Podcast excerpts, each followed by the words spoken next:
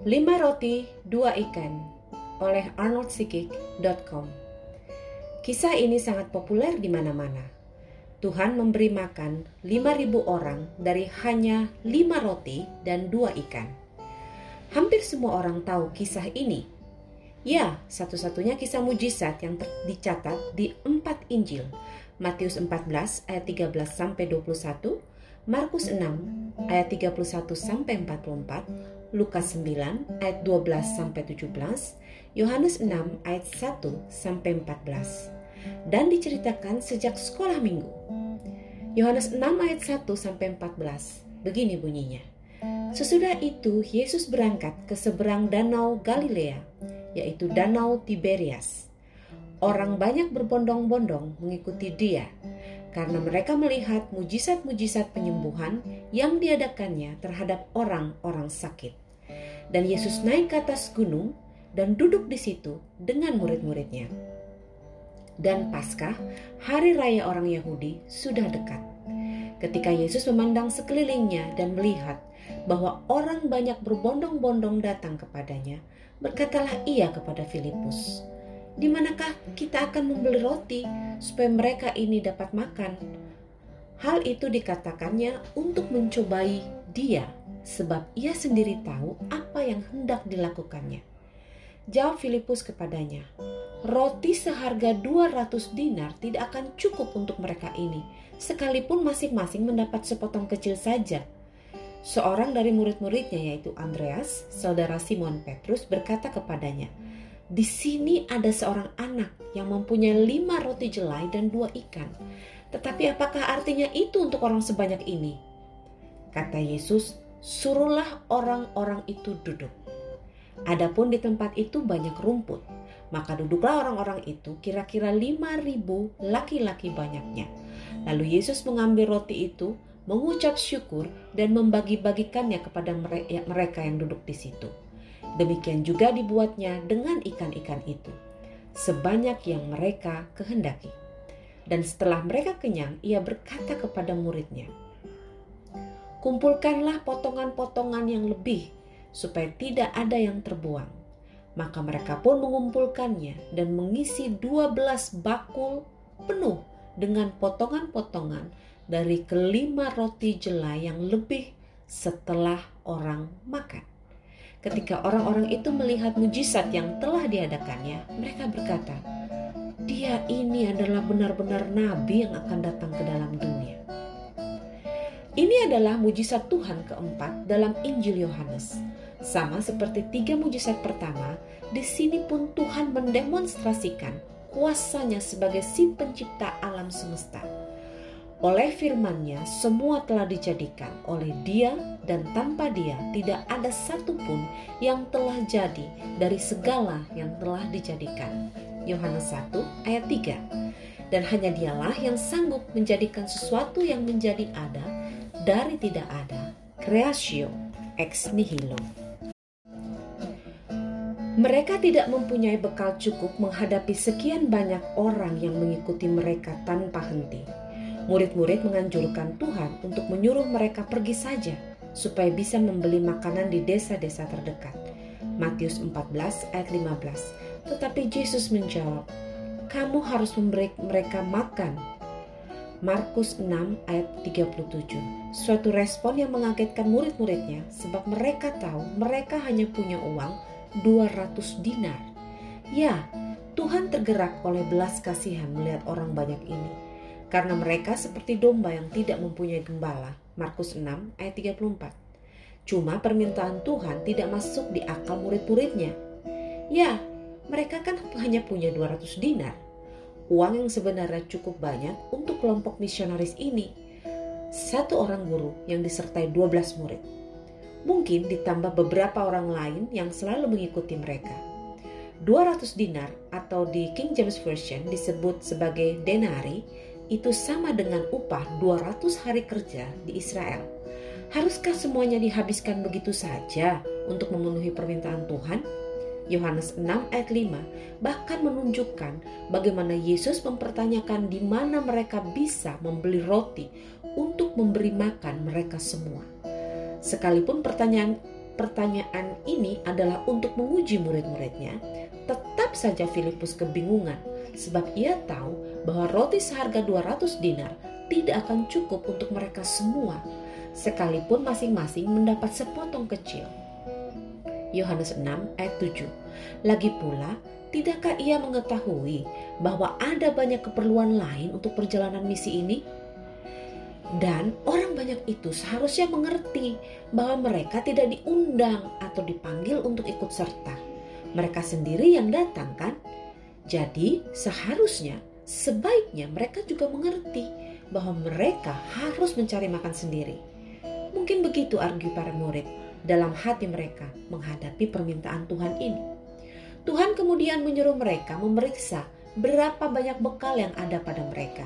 Markus 6 ayat 38. Ada lima roti jelai dan dua ikan. Andreas yang menemukan anak ini kebingungan untuk mengerti bagaimana kegunaan roti yang cuma berjumlah lima potong bisa untuk orang banyak itu. Yohanes 6 ayat 8 sampai 9. Ya, bagi anak itu sendiri mungkin bekal itu sangat banyak. Lima roti dan dua ikan bisa menjadi bukan hanya makan siang tapi makan malam untuk anak ini. Satu porsi besar dan lebih untuk seorang anak. Atau mungkin si anak punya tubuh yang gemuk sehingga ia punya bekal sebanyak ini. Tapi bagaimanapun juga, apa artinya untuk orang sebanyak ini kata Andreas? Mustahil pikirnya. Jika kita memang melihat jumlah yang hadir saat itu, Matius 14 ayat 21, Markus 6 ayat 44, Lukas 9 ayat 14, dan Yohanes 6 ayat 10, ada 5000 laki-laki, tidak termasuk perempuan dan anak-anak. Jumlah yang terlalu banyak untuk diberi makan oleh kelompok 12 ini.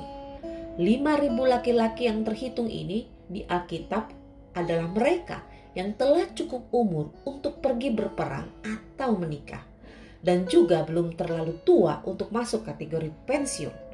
Dan jika setiap perempuan dan anak-anak yang hadir saat itu terhitung sebagai satu keluarga yang diwakili oleh laki-laki ini, maka yang hadir pada saat itu paling sedikit berjumlah 10.000 orang lebih atau bahkan bisa mencapai 15.000 orang jika masing-masing keluarga punya lebih dari satu anak atau jika seorang laki-laki beristrikan lebih dari satu perempuan.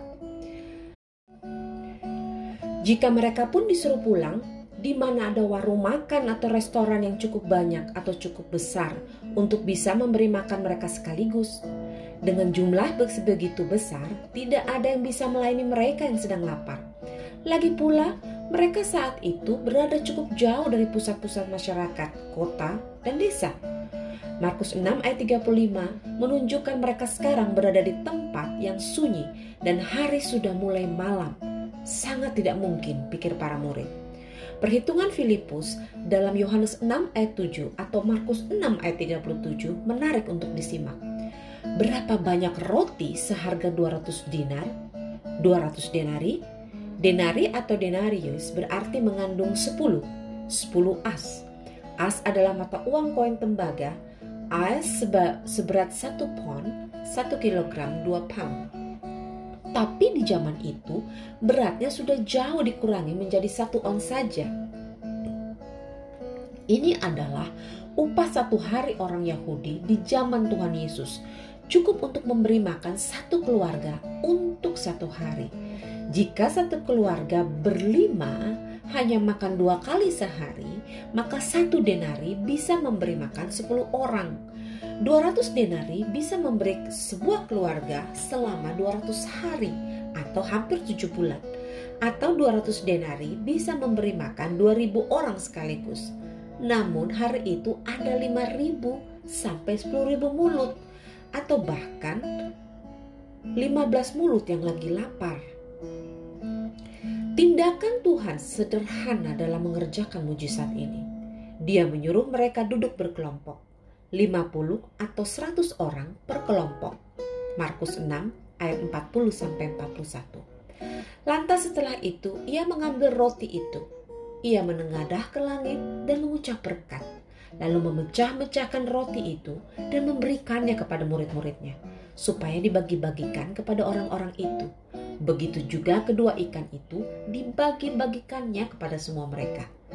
Keajaiban terjadi bahwa roti dan ikan itu tidak habis dibagi sampai mereka semua makan sampai kenyang. Matius 14 ayat 20, Markus 6 ayat 42, Lukas 9 ayat 17, dan Yohanes 6 ayat 11. Bahkan ada sisa 12 bakul roti. Ajaib bukan? Cuma kisah bilangan 11 ayat 18 sampai 23 yang sanggup menandingi kisah ini. Pertanyaan Musa dalam ayat 21 sampai 22 seperti pernyataan Filipus, bangsa yang ada bersama aku ini berjumlah 600 ribu orang berjalan kaki. Namun engkau berfirman, daging akan kuberikan kepada mereka, dan genap sebulan lamanya mereka akan memakannya. Dapatkah sekian banyak kambing domba atau lembu sapi disembeli bagi mereka, sehingga mereka mendapat cukup? Atau dapatkah ditangkap segala ikan di laut bagi mereka, sehingga mereka mendapat cukup? Jawab Tuhan, masakan kuasa Tuhan akan kurang untuk melakukan itu. Sekarang engkau akan melihat apakah firmanku terjadi kepadamu atau tidak. Kisah lima roti dan dua ikan ini bukannya satu-satunya kisah Tuhan memberi makan orang banyak. Ada satu kisah serupa terjadi seperti kisah ini. Kisahnya tercatat hanya di dua Injil, Matius 15 ayat 32 sampai 39, Markus 8 ayat 1 sampai 9. Lukas dan Yohanes tidak mencatatnya. Dua kisah berbeda dengan dua perbedaan. Jumlah yang makan cuma 5000 dan bukan 4000 laki-laki dan sumber roti di awalnya berbeda. Yang satu lima roti, yang satunya tujuh roti. Kedua kisah ini Tuhan kutip kembali dalam Markus 8 ayat 13 sampai 21 atau Matius 16 ayat 5 sampai 12. Saat itu Tuhan sedang berusaha memperingatkan murid-murid tentang ragi Herodes dan ragi Farisi. Tapi murid-murid berpikir, Tuhan berkata demikian karena mereka hanya mempunyai satu roti. Markus 8 ayat 14 dan ayat 16 atau bahkan tidak ada sama sekali. Jika kita memperhatikan dengan seksama, kedua kisah ini menunjukkan kemampuan kuasa Tuhan yang luar biasa. Dari 5.000 roti, ada 5.000 orang diberi makan. Dan 7 roti, ada 4.000 orang juga diberi makan. Ya, kisah 5 roti dan 2 ikan lebih dahulu terjadi. Dari 7 roti, 4.000 orang kenyang. Jika 7 roti ini diambil dua menjadi cuma 5 roti, orang yang makan bertambah seribu orang lebih banyak dari sekitar empat ribu yang makan. Makin sedikit rotinya, makin banyak yang makan. Atau dengan kata lain, kemampuan kuasa Tuhan mengadakan mujizat makin besar jika kemampuan manusia makin sedikit. Atau sumber di awal kisahnya makin sedikit. Kuasanya tidak menjadi lemah jika kemampuan kita makin tidak ada bahkan justru semakin hebat. Seperti Paulus berkata, dalam kelemahanku kuasanya menjadi sempurna. 2 Korintus 12 ayat 9. Itu sebabnya Paulus justru lebih suka bermegah dalam kelemahannya, berbangga akan ketidakpunyaannya, berbangga akan kemiskinannya, karena justru saat dia tidak punya apa-apa, ia telah memperkaya banyak orang. 2 Korintus 6 ayat 10. Ya, Momen kunci pada kedua kisah Tuhan memberi makan banyak orang itu justru ada ketika lima roti dan dua ikan itu dinyatakan dan dibawa kepadanya. Matius 14 ayat 17, Markus 6 ayat 38 dan Lukas 9 ayat 13, Yohanes 6 ayat 9. Atau ketika roti itu diserahkan padanya. Matius 15 ayat 34, Markus 8 ayat 5. Cuma di Yohanes 6 ayat 9 disebutkan bahwa yang memiliki lima roti dan dua ikan itu adalah seorang anak kecil. Dan sama seperti Tuhan memakai Daud untuk membunuh Goliat, seseorang yang masih muda, masih kemerah-merahan wajahnya, 1 Samuel 17 ayat 42.